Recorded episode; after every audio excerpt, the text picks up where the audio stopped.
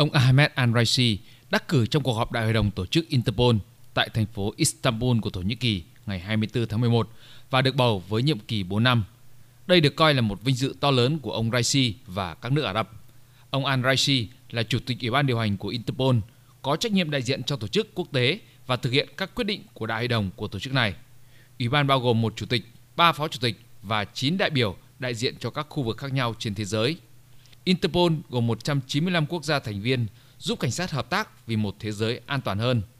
Để đạt được an ninh trên toàn thế giới, tổ chức cho phép các quốc gia trao đổi và truy cập dữ liệu liên quan đến tội phạm, đồng thời cung cấp hỗ trợ kỹ thuật và thực địa dưới nhiều hình thức khác nhau.